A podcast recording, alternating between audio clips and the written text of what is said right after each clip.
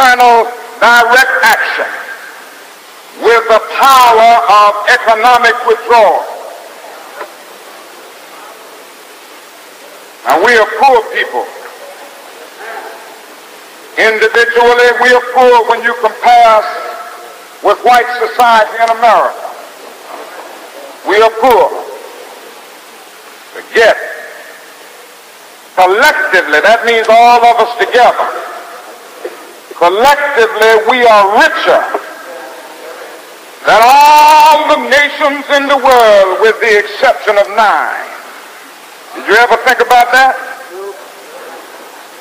American Negro collectively is richer than most nations of the world. We have an annual income of more than $30 billion a year, which is more than all of the exports of the United States and more than the national budget of Canada. Did you know that?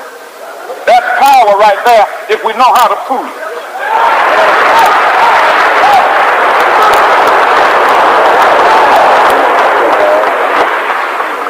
We just need to go around to these stores and to these massive industries in our country and say, God sent us by here to say to you that you're not treating his children right. And we come by here to ask you to make the first item on your agenda fair treatment where God's children are concerned. Now, if you're not prepared to do that, we do have an agenda that we must follow. And our agenda calls for withdrawing economic support from you.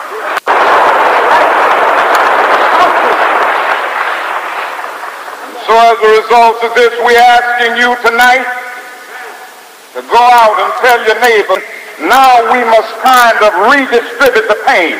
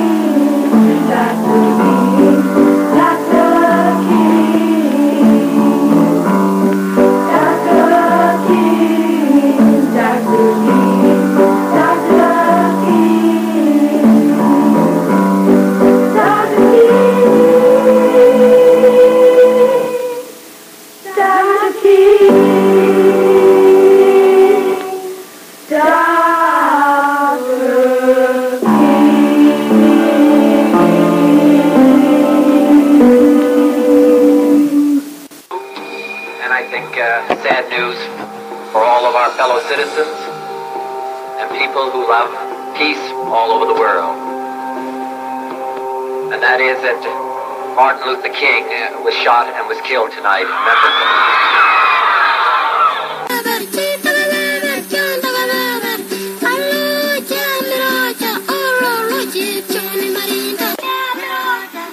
Welcome to the Africana Magazine News Podcast.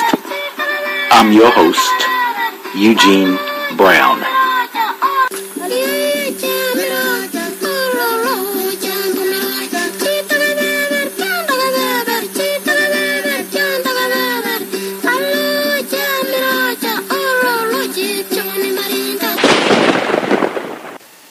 Africana Magazine News presents. At Cousins, you will be able to create your own brand. Self.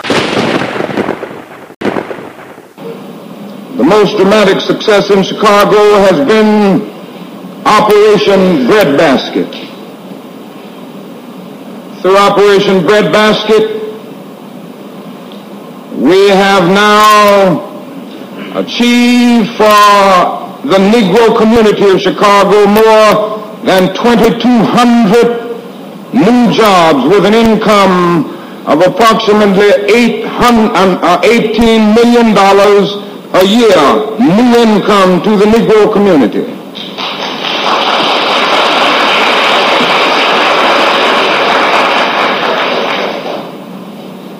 Not only have we gotten jobs through Operation Breadbasket in Chicago, there was another area through this economic program, and that was the development of financial institutions which were controlled by Negroes and which were sensitive to problems of economic deprivation of the Negro community. The two banks in Chicago that were interested in helping Negro businessmen were largely unable to loan much because of limited assets. Hilo, one of the chain stores in Chicago, agreed to maintain substantial accounts in the two banks, thus increasing their ability to serve the needs of the Negro community. And I can say to you today that as a result of Operation Breadbasket in Chicago, both of these Negro-operated banks have now more than double their assets, and this has been done in less than a year by the work of Operation Breadbasket.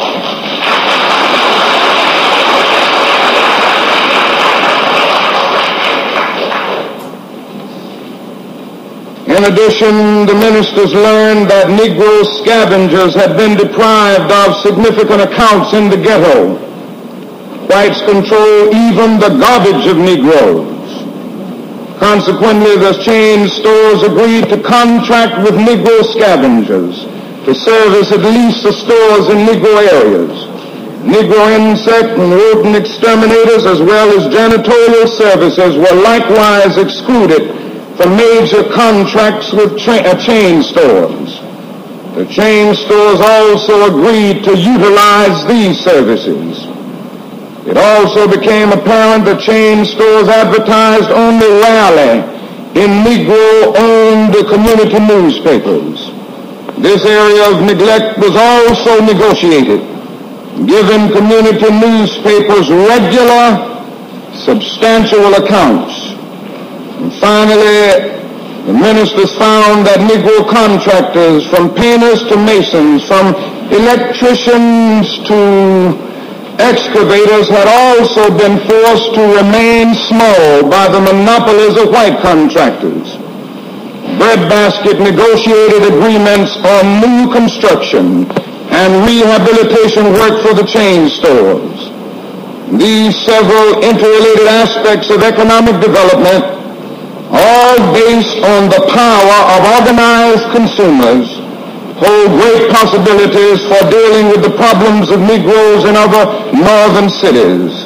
The kinds of requests made by Breadbasket in Chicago can be made not only of chain stores but of almost any major industry in any city in the country. And so Operation Breadbasket has a very simple program but a powerful one. It simply says, if you respect my dollar, you must respect my person. It simply says that we will no longer spend our money where we cannot get substantial jobs.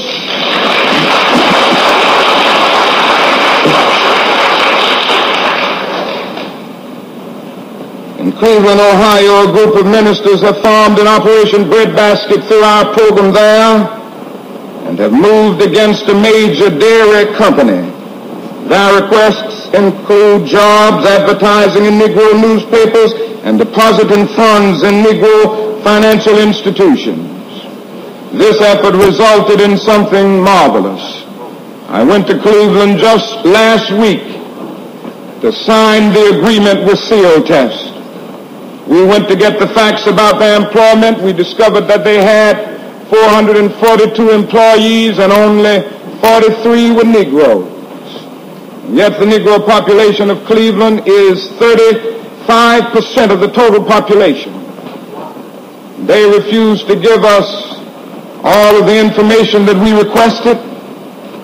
And we said in substance, Mr. Sealtest, we're sorry. We aren't going to burn your store down. We aren't going to throw any bricks in the window. But we are going to put picket signs around, and we are going to put leaflets out, and we are going to our pulpits and tell them not to sell Sealtest products, and not to purchase Sealtest products. We did that. Went through the churches. Reverend Dr. Hoover, who pastors the largest church in Cleveland, who's here today, and all of the ministers got together and got behind this program. We went to every store in the ghetto and said, you must take Sealtest product off of your counters. If not, we're going to boycott your whole store. A&P refused. We put picket lines around A&P. They have a hundred and some stores in Cleveland. We picketed A&P and closed down 18 of them in one day. Nobody went in A&P.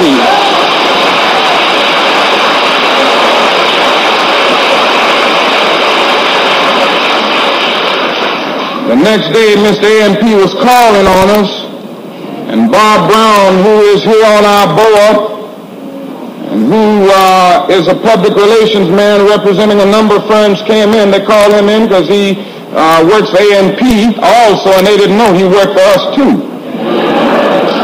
Bob Brown sat down with A&P and he said, they said, now, Mr. Brown, what would you advise us to do? He said, I would advise you to take Sealtest product off, uh, products off of all of your counters.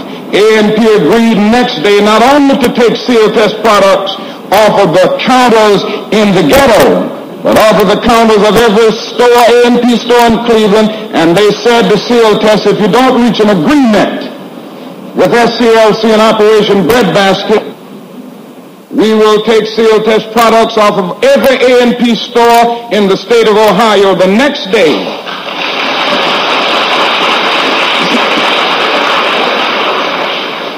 The next day, the Sealtest people were talking nice. They were very humble.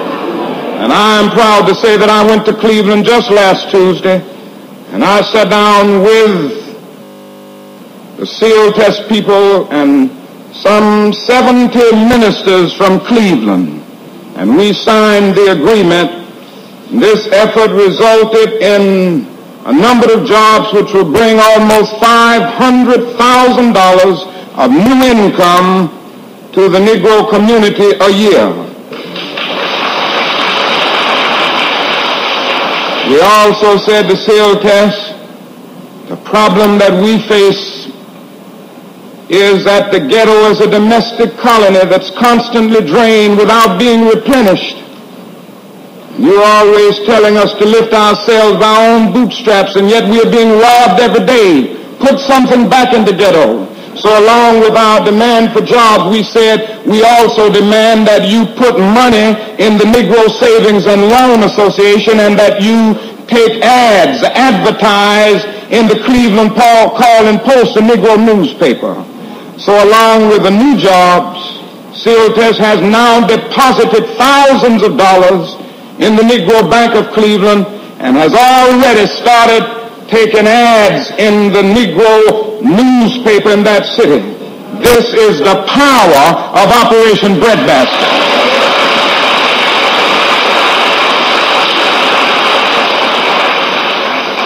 Now, for fear you may feel that it's limited to Chicago and Cleveland, let me say to you that we've gotten even more than that in Atlanta, Georgia.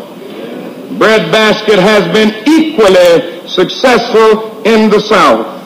Here the emphasis has been divided between governmental employment and private industry. And while I do not have time to go into the details, I want to commend the men who have been working with it here. The Reverend Bennett, the Reverend Joe Boone, the Reverend J.C. Ward, Reverend Dorsey, Reverend Gray, and I could go on down the line.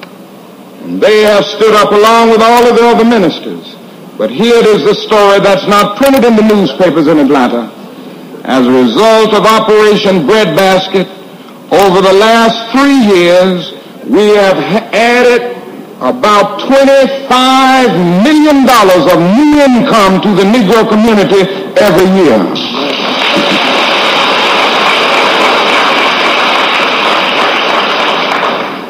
Now, as you know, Operation Breadbasket has now gone national in the sense that we had a national conference in Chicago and agreed to launch a nationwide program, which you will hear more about.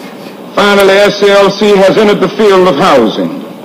Under the leadership of Attorney James Robinson, we have already contracted to build 152 units of low-income housing with apartments for the elderly on a choice downtown Atlanta site under the sponsorship of Ebenezer Baptist Church.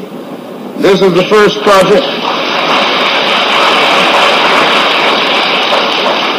This is the first project of a proposed Southwide Housing Development Corporation which we hope to develop in conjunction with SCLC. And through this corporation, we hope to build housing from Mississippi to North Carolina using Negro workmen, Negro architects, Negro attorneys, and Negro financial institutions throughout. And it is our feeling that in the next two or three years, we can build right here in the South $40 million worth of new housing for Negroes and with millions and millions of dollars in income coming to the Negro community.